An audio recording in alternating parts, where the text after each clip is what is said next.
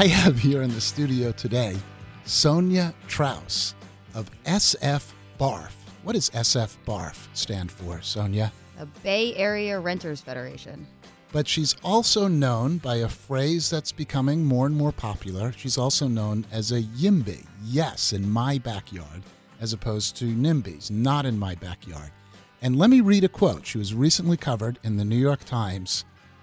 You have to support building, even when it's a type of building you hate, she said. Is it ugly? Get over yourself. Is it low income housing? Get over yourself. Is it luxury housing? Get over yourself. We really need everything right now.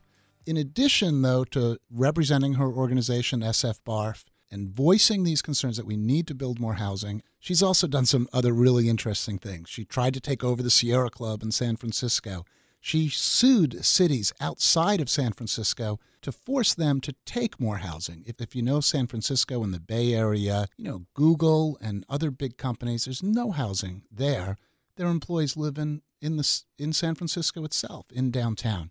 So I'm really interested to have her here because what's going on in San Francisco is similar to what's going on in Seattle, but it's true in any big city in which it has a strong economy.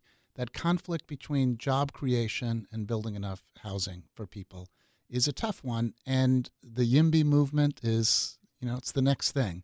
So, Sonja, welcome to the show. Thank you so much for having me. So, I want to know how did you get involved in this? How long have you been in San Francisco, and how did you how did you figure out that this is what you were going to work on?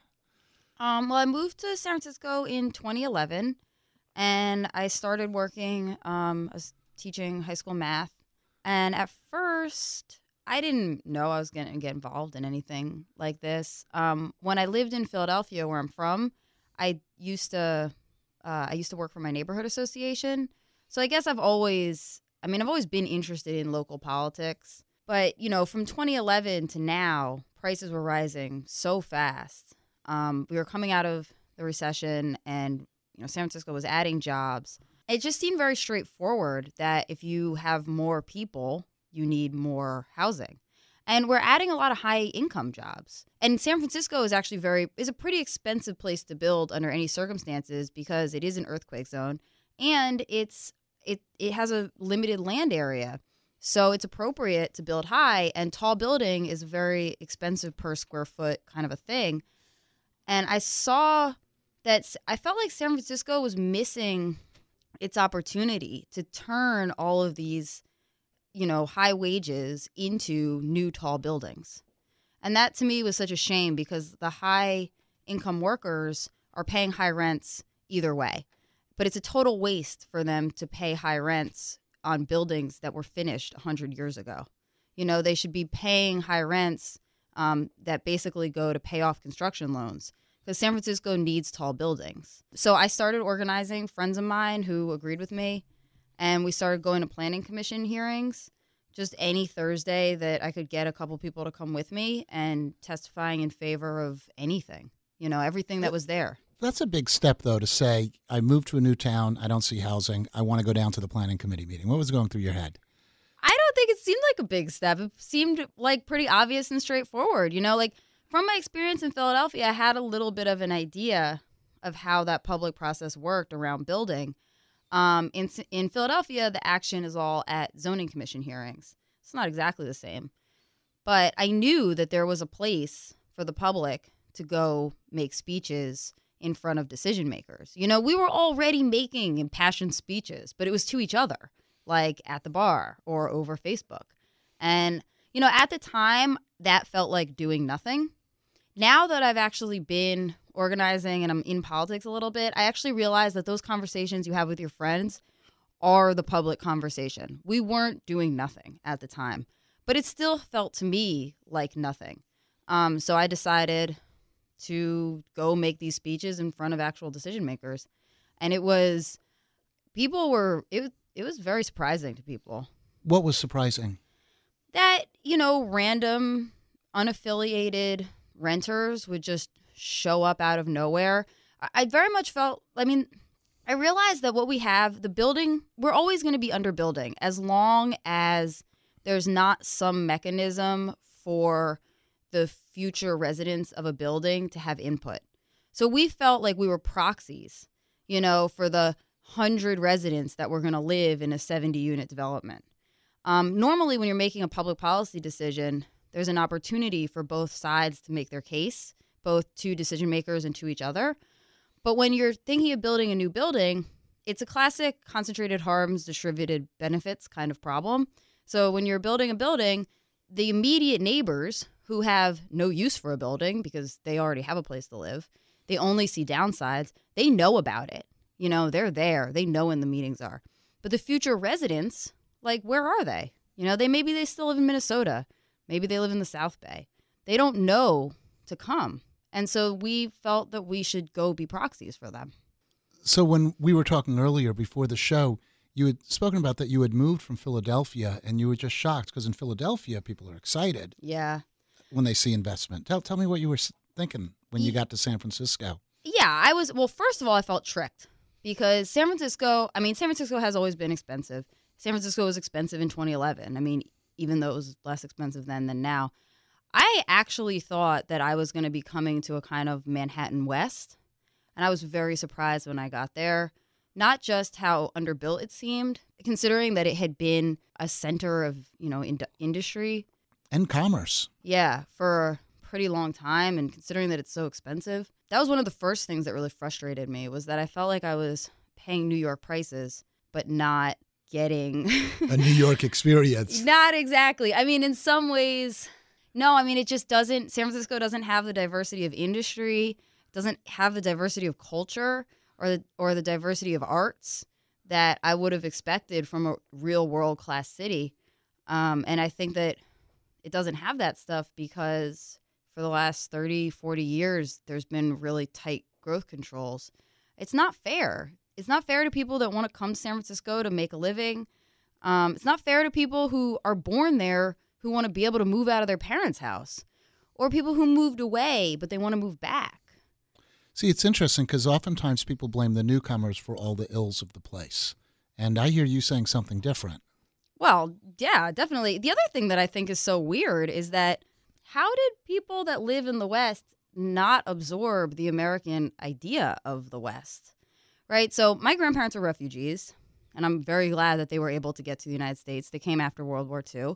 They were not interested in going back to Poland at all, right? Like they lived in the Warsaw Ghetto. The ghetto had been demolished. Every single building in the ghetto was razed completely to the ground, and the people that lived there were killed, you know, or displaced. So there, there was no home for them. You know, they came to Philadelphia and that was their home. And I guess I'm kind of a sucker. Like I really believed in like America as like a place that like refugees can come and people can come and you know make a new life for themselves. And the West is like the most American part of America. Like if other countries, if people in other countries imagine themselves coming to America to make a better life, people in America imagine themselves going to the West to make a better life. You did that. That's what I I came here for economic opportunity. Yeah. I mean, Philadelphia is a great place, but and it is growing now, but we had easily 50 years of declining population. I mean, for two generations, my dad's whole life, my whole life until I left, the anxiety in Philadelphia was disinvestment, you know, was companies leaving. So, you know, I mean, lack of jobs also displaces people. And that's one thing. Like a lot of the newcomers in San Francisco are absolutely displaced by the lack of uh, economic opportunity in the place they came from. And then we come to the Bay Area and then we meet these people that somehow never got the memo that the place they live is a mecca. And they're like surprised and angry, you know, that, that Americans and, and foreigners are coming there trying to make a better life. I mentioned this at the beginning the phrase YIMBY versus the phrase NIMBY. And so, what is it like in San Francisco if somebody wants to build an apartment building or somebody wants to build a high rise or even a duplex? Um, well, it kind of depends. You know, those three different building types, right? You get you have a different path. The first thing is we don't have as of right development, which Seattle does have. Seattle, I would love to be in Seattle's situation. So in Seattle and in New York and in many many other cities, in Philadelphia, the normal thing is for cities is once they make the, the zoning, you know, the planning for the area is done. Then if a developer wants to build something within the planning, then they just do it they go get their building permits. They don't have to go back to planning because why would you? Planning already published what it wants to see there. Now, that is not what we have in San Francisco. um, in San Francisco, even if you're totally within your zoning, we have design review, but we also have a separate public hearing process uh, where you have to get maybe a large project authorization or, you know, there's a number of different permits that you might have to get. And that gives people, that gives the neighbors the opportunity to oppose, you know, whatever you're going to do. Um, and neighbors definitely do it.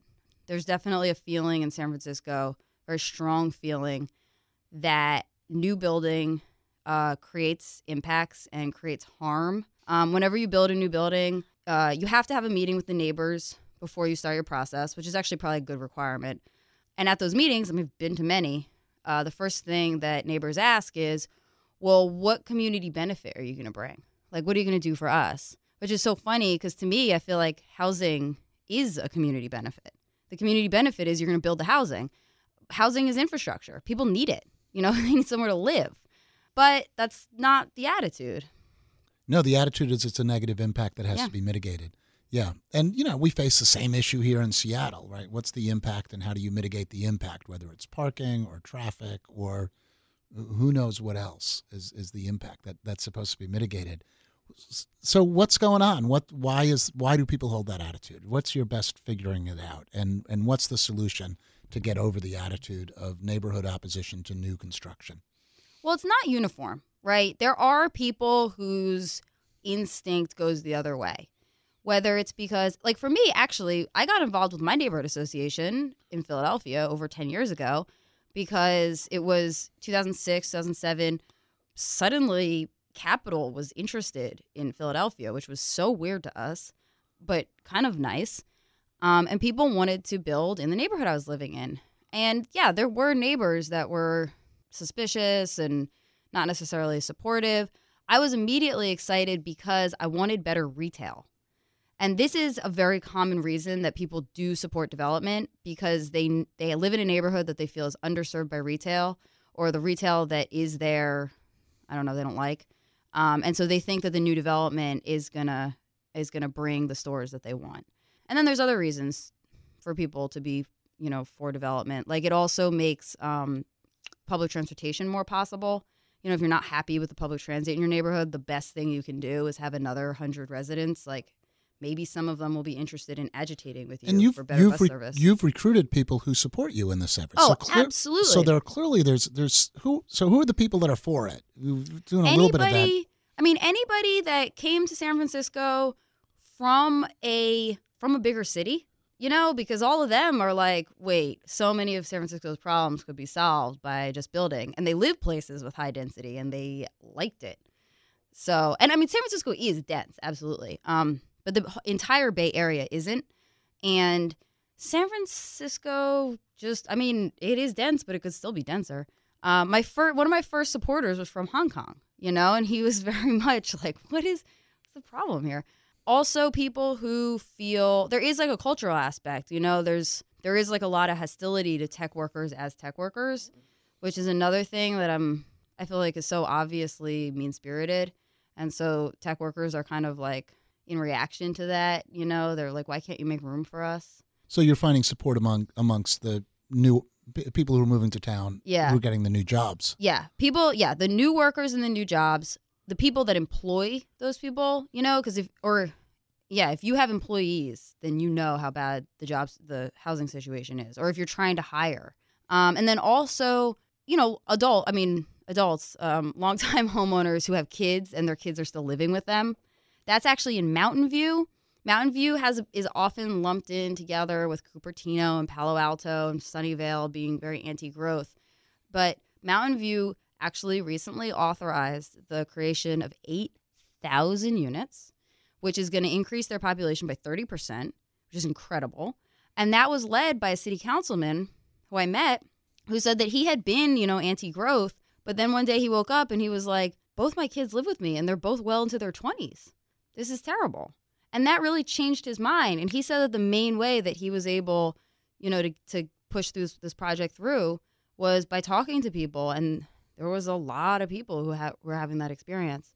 Um, so yeah, anybody that employs anyone, anyone who has kids that they want to be able to like live near them but not in their house, newcomers, and then also like urbanists, right? People who just like cities, people who either as a hobby, find it interesting and fun to read about city planning or architecture, or people who are, you know, urban urban uh, studies majors, They're, planners, they're architects. probably drawn to it for a reason, though. yeah. You know, there's something about cities Yeah. and making them work. I mean, I was drawn to it. You know, yeah, I to- mean me too as personality type. yeah. So you started off just by rounding up some folks and heading down to planning commission meetings. Where's what next? Where did it lead you to, and and where did you start thinking about how to influence policy? Um, it actually, I was really surprised at how few people you need in your, you know, political social group um, to get the attention of supervisors, which is what we call city council people in San Francisco. Yeah, I really thought that I had to have an organization with like thousands of members before I could ever talk to a supervisor. That is false. If your organization has like 12 members, that's plenty enough for you to get meetings. Um, so I feel like moving from just at first my goal was to just show that public support for building exists because it felt invisible. I knew that we were out there. I wanted to connect. I wanted us to all connect to each other. Um, and I wanted to just show anyone, the public, electeds, that we were that we existed. And so I was very conscious that I'm building a social world. You know, um, you know, we would have like happy hours and stuff too. But mostly I was like really keen to try to get people to City Hall and get people to know that they don't really need me. You know, like that anyone has access to City Hall whenever you want because that's how NIMBYs operate. You know, they don't have a center. NIMBYs, they see a project going up across the street from from them and suddenly like they have a direct connection to the truth that that project should not happen. Like we can do that too, you know? Like we don't need yeah, there's there doesn't have to be a center. We can go directly to our, our elected officials and we really should. So I was trying I'm trying to make a social world because people are social animals and they like to have company and they like to like have support. Um but also trying to like kind of train people that they can do this on their own. But you didn't stop there. You started thinking about some other tactics after that. Yeah, so we found out that actually uh, California has some pretty good um, housing laws. I said before that we don't have as of right building.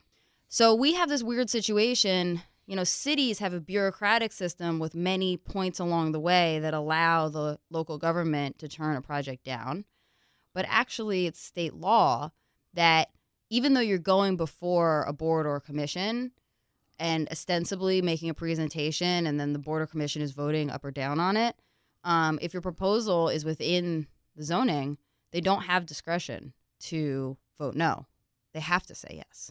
And this is a kind of an artifact of the state and the cities uh, not being on the same page right? The state is trying to control the city's behavior. The city sets up this bureaucratic stuff To say no, to say no but and- there's a state law out there that says you're really supposed to say yes. yeah, you have to say yes. Neat. And it's very, very underused because it's on developers really to enforce it. And developers hate to sue to get um, entitlements because almost all developers have more than one development. And, you know, maybe in one case you're 100% within your zoning, but in another case, maybe you do need a variance. And so you don't want to antagonize the city. The other thing is for investors, you know, people want to invest in a project, they don't want to invest in a lawsuit. Right.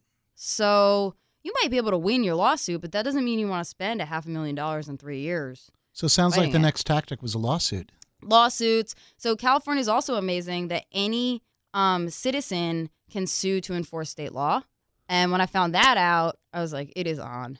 So we we found this crazy case. I mean, I learned about all this stuff because in Lafayette there was a developer, a landowner really, who wasn't afraid to threaten to use the Housing Accountability Act. And for a while the newspaper was covering it that way. But then the developer and the city kind of negotiated a settlement. Right. So initially, the developer proposed 315 apartments, which would have been moderately priced um, for moderate income people. And there was a lot of fighting. And then four years passed, and the developer wound up getting approval for 44 single family homes, which are not affordable to moderate income people. It's a it's a fancy suburb. Um, and that and this, so the developer was kind of like, whatever. I mean, I could do a small number of super expensive things or a large number of um, moderately priced things. I I come out the same. So the developer sort of accepted that negotiation, but my position, you know, I have a partner and we uh, incorporated a nonprofit. Um, our position was that this is still a violation of the state law. So um, I wrote the petition because we kind of found out about it fast, and I didn't like get money together fast uh-huh. enough. But is I, I, submitted the petition, and then we hired a lawyer, and uh, he amended the petition because because he knew what he was doing. right. Mine wasn't perfect. and now, actually, is today the twenty seventh? Oh, today's 29th. Um, the 27th, they just had a they just had a meeting. I have to call a lawyer and see what's going to happen next. So this lawsuit's live. You're suing. Oh, it's live. Yeah. You're suing the city of Lafayette, saying you should have approved 315 apartment units instead of 44 single family homes. Yeah.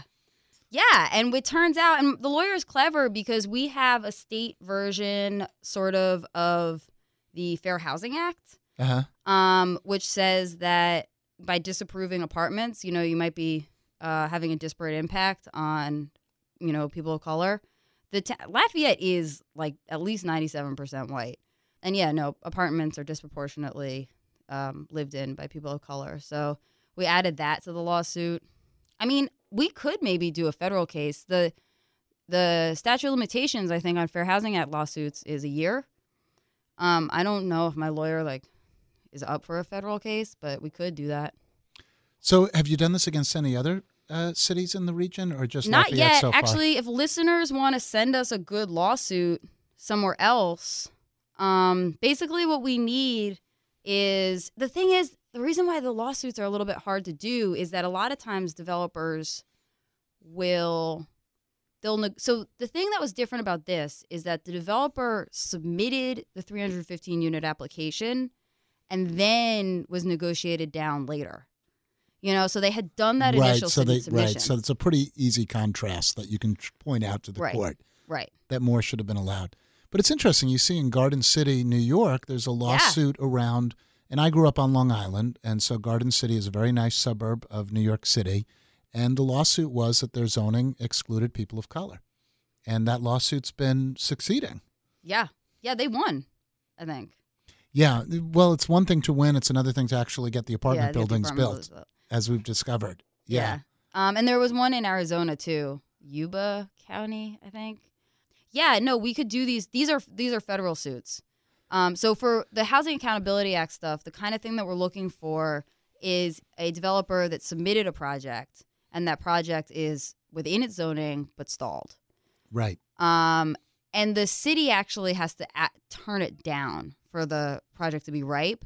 And what usually happens is one of two things. Like one, either the developer doesn't submit, you know, they do the negotiation. Sure, they the figure submission. out in advance what's going to get through the system. Right. And that's all they do. Right. And then so we can't do anything, you know, because they already submitted the lower density project. There's nothing to compare it to. I'm I'm just still struck by by this because you know it's you flip the entire equation on its head. I mean, in the usual course of action, a, a, a, project is proposed, people oppose it, and then they use the legal means at their disposal yeah. to stop it. And you've just flipped it all on its head. It's like it's been proposed, approved, and you said, no, not good enough. I'm suing you. You should have allowed the better thing. Yeah. You know, and in your case, the better thing is more housing. More housing. More housing. Yeah. So that's, I mean, it's, it's pretty fascinating. And you're and like you said you've been doing this through a nonprofit that you formed or through a, an association that you formed sf barf. No so the, the sf barf is an unincorporated club. Got it. And i definitely recommend for activists i there's normally i don't think any reason to incorporate. People got ask it. me i don't think it's a good idea to incorporate. All it does is is is limit what you can do. Now lawsuits are expensive and so paying for the lawsuit, raising money for it, that was a good time to incorporate as a nonprofit. Got it. But if you are just you're you just, and your if friends, you're just showing up to testify, just showing up to make a point, yeah, you don't do need not it. incorporate. Got it. So the other thing that's really fascinating to me is is you know, and this is this is a world that I lived in. I I was a member of the Sierra Club for years. I was chair of the state chapter. I was active in my local group, and and each chapter and group is different, but there's a real tension within, you know, people who call themselves environmentalists or progressives or liberals on the issue of urban housing. There's a lot of people who oppose it because it represents growth and consumption and capitalism and pollution. Um, but there's huge amount of evidence that you know creating places for people to live in, in denser urban areas means less pollution than if they lived outside of the city and less global warming emissions, etc. So you tried to take over the local Sierra Club because you thought they were on the wrong side of that issue.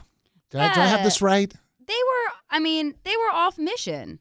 They have actually the, the local Sierra Club's um, mission statement includes uh, support for compact development, right? Because that's an anti sprawl and anti global warming position.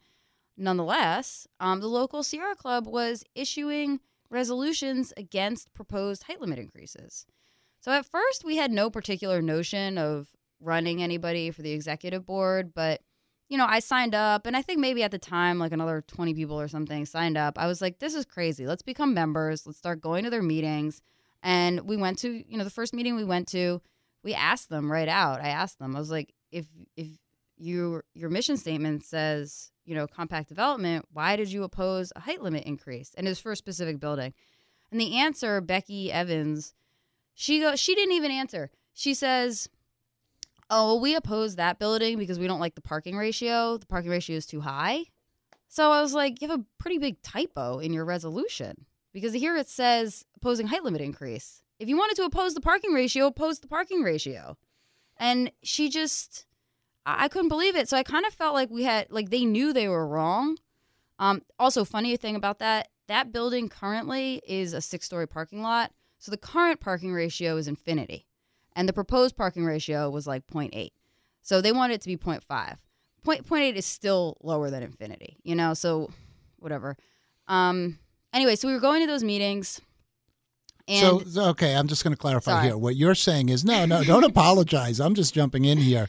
What you're saying was somebody was going to tear down a parking garage to right. put up ho- urban housing, right? And the Sierra Club was opposing it because they wanted even less parking, right? But right. you didn't believe that that was the real reason. Well, that was if that was the real reason, that's what the resolution would have said. I mean, they came right out. They the resolution was so the the developer the the height limit at the place was 20 stories. The developer wanted it to be 30 stories. This is um like in Rincon Hill, you know, which is San Francisco's high rise neighborhood um, and the Sierra, and they were. I mean, they were asking for spot zoning, which I think is fine. I like spot zoning, but right. They, so they were asking for variance to get yeah. a taller building. Right. So what happened after that? So you went, you discovered they were off mission. What'd you do? Yeah. So eventually, one of our members, the Donald Dewsnup, who um was one that was involved in the Sierra Club and sort of alerted me to them being off mission. We found out that there was a election coming up for the executive committee, and I was like, Donald, why don't you run? And he was like, Yeah, that would be great. You know, he's really excited, super active volunteer, super enthusiastic, you know? So I thought this will be interesting. Like, we've never run anything for any, you know, a campaign. So I signed up a whole bunch of, I signed up like a little over 200 new members. And these elections, normally only 200 people vote. Uh, so I was like, we're going to have a fighting chance. This is great. Well, we didn't keep it secret at all because that's not my style. Um, and it turned out actually that there were there was already a pro growth person kind of in the mix, and so we were going to endorse him also. And then there were three other like pro development people that I kind of knew, you know, in the political scene, um, who were also running. And I hadn't didn't even know that, which meant we had a whole full slate of people that we could endorse. There were five uh, five openings, and we had five people. So we ran that slate, and it just became like huge local news. It was hilarious, I guess. And it turned out that 800 people wound up voting in that election. So we were destroyed. Um, the outsiders trying to take over the Sierra Club. That's what they said, but I felt like we weren't outsiders. We joined. We were members. Once we joined, we were members. And we were just trying to get them back on mission. That was the most frustrating thing about the narrative. It's true. The narrative is we're taking over but I didn't feel like I was trying to get the Sierra Club to do anything, you know, outside of its mission. This is just one of the biggest issues in the environmental movement is well, I don't know if I should I'm making grandiose statements that I just don't know add up or not. So I'm just going to re restart that one. But I do think it's a division within the environmental movement because historically it was about protecting wild places from encroaching people You know, environmentalism for a very long time was about protecting wilderness and rivers. I mean, that was John Muir. Right. He landed in San Francisco and fled the city to head to the Sierra. So we create this dichotomy between, you know, wilderness and city, between people and nature. And for me, the light bulb went off with global warming because there was no more dichotomy. Everybody shared the same atmosphere. Oh, it's interesting. Right? You, you, we couldn't set aside, we couldn't preserve that wilderness area anymore because our activity on the planet was going to change that wilderness area. You know, in a way that it wouldn't support wildlife. It would. It might not support trees. Might not support salmon. Right? We had to think about ourselves in an integrated way, not as a division between us. And that was one of the things that led me to really getting much more deeply involved in in you know walking and biking and transit. I mean, out here in Seattle, over half of our emissions are from transportation. Yeah. And once you get into that, you realize, well, if walking and biking and transit's going to work, people have to be near where they want to go. you know, we can't be spread out all over the place. So all of these things led me to view this as being just absolutely critical was how do we live? And so environmentalism in my mind came out of the mountains and the rivers and came right down to the center of the cities because that's where people live. That's where people use stuff. But a lot of particularly older environmentalists, and I don't want to overgeneralize because You're older. I'm older and there's lots of folks who get it, but it strikes me that the younger generation gets this a lot better than the older generation does, the, that environmental argument. But there's also just the aesthetic and the and the quality of life argument that, that people will make also for having better cities and being able to live in a city. So I just went off and spoke for a minute or two because because this is an issue that bugs me. But clearly it bugs you too. That people can't embrace the positive values of making it easier for people to live in a city. Yeah, I mean, I didn't get my driver's license till I lived in St. Louis and I was 30 years old. You know, when I was 12, my dad put a, t- you know, SEPTA token in my hand. I asked him for a ride somewhere and he's like, do it yourself. And then when I was 16, my parents were like, you can get your license, but you'll have to pay your own insurance. And I was like, well, that sounds like a terrible deal. And I learned how to ride a bike and that was that till I was 30. Um, and then, you know, and I moved away. Um, actually, I didn't really start driving until I moved to Oakland. I didn't really start driving till I moved to Eugene, Oregon. I grew up on Long Island and lived in Right. uh, New York area, then D.C. And no, I, I figured out how much. I remember I was in D.C. and I wanted a car because my girlfriend lived on the other side of town and wasn't on the metro, and I wanted to get out of town. And then I did the math, and it's like I'm taking a cab whenever I Right. want because it was so much cheaper than owning a car. So yeah, it took moving to uh, Eugene, Oregon, where I was like, oh, I need a car now. I have to have one to get around. yeah, it's kind of a shame actually. Like I wound up getting a car, and actually, well, dirty secret, secret no longer. Now I have one. I love driving. Oh, driving's great. That's the thing. I, you know, I got a little bit of a reputation uh, in this city. People would go, "Well, you just hate cars," and it was like, I love No, cars. I I love it. cars, but you have to understand, I love donuts. But I don't sit down to a big plate of them every night for dinner. Right. That's would be a bad idea, Right. right? And and we, you know, we need to start, re- you know, recognizing that yes, you can love cars and the convenience it brings, but if if everybody's driving everywhere all the time, it's just not a good idea in the long run. Yeah, and that's why it's so important to build a physical environment that makes walking, you know, just as or biking like just as comfortable and convenient. Well, I want to try to just go up a high level because again, I'm really struck by, you know, that you got engaged in this. I mean, you're a, you're a school teacher who moves to San Francisco, and next thing you know, you're suing cities and testifying in front of the city council and recruiting people and raising funds for your nonprofit. You know, what's the message to people? I mean, what what is it ultimately that motivated you to get into this and do all of this? And you you've shared some of it, but you know, if you had to just pin it down and say to people, this is why you should care, what would you tell them? Well, whether you should care or not, what I really want people to know is how easy it is to get involved at the local level. You know, that anyone can do it. Like, literally, if you start to get involved, you realize that anyone can and anyone does. You know, I definitely have met people who were like, well, I don't know if I know enough about the issue. I don't know if I'm articulate enough. And let me tell you, the standard of discourse is very low Like, don't worry about it. If you're a public comment, the person before you or after you has, I guarantee, has said something that makes much less sense than when you have to say. You know, so just go. There's no downside. Like, just go. If your first public comment isn't, if you're not a very good public speaker, that's fine. You, you have a million opportunities. Um, that just showing up is so powerful, and like, don't you don't have to worry too much or plan ahead too much. Just get out there. I love that message. Um, and I think the other message to people then is don't worry about your message. Say what's on your mind. That's, yes, because people's personal stories are actually the most convincing thing. Then, yeah, people ask me sometimes, like, oh, you know, do I, I, I need talking points or research? And I'm like, no, you don't. Like, the most convincing thing is tell where you live, tell what you think, tell your personal story of why you came to that. I mean, for better or for worse, that is really how the public conversation goes. Okay, so that's the message. Get involved. Yeah. But it's get involved for a reason. Because well, what you're yeah, saying. you believe in it. Yeah, because you believe in it.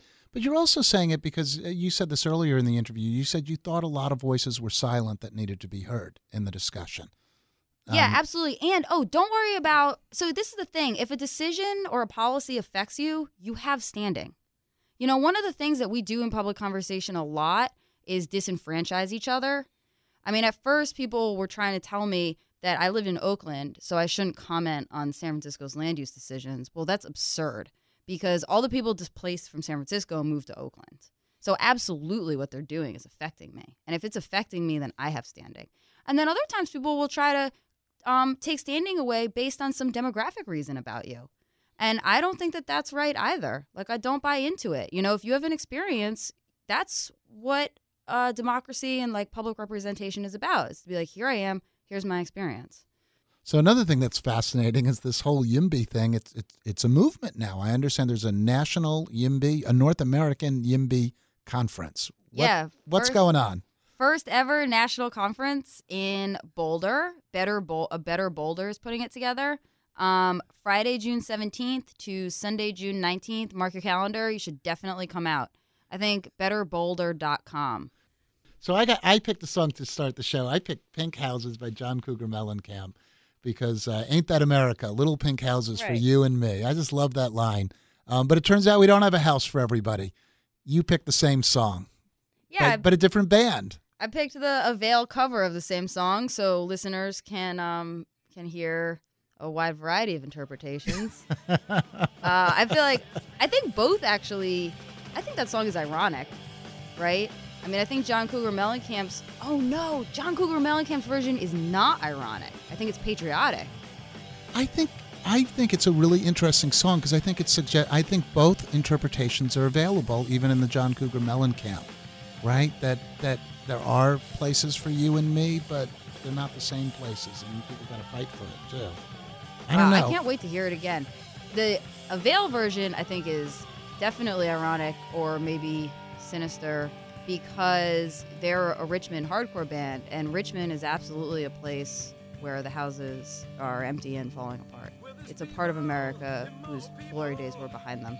What do they know? No, no. Go to work in rise and vacation yeah. Well, there's winners and there's losers, but they ain't no big deal simple man, baby, pays the thrill, the bills, the pills I kill. I believe that got.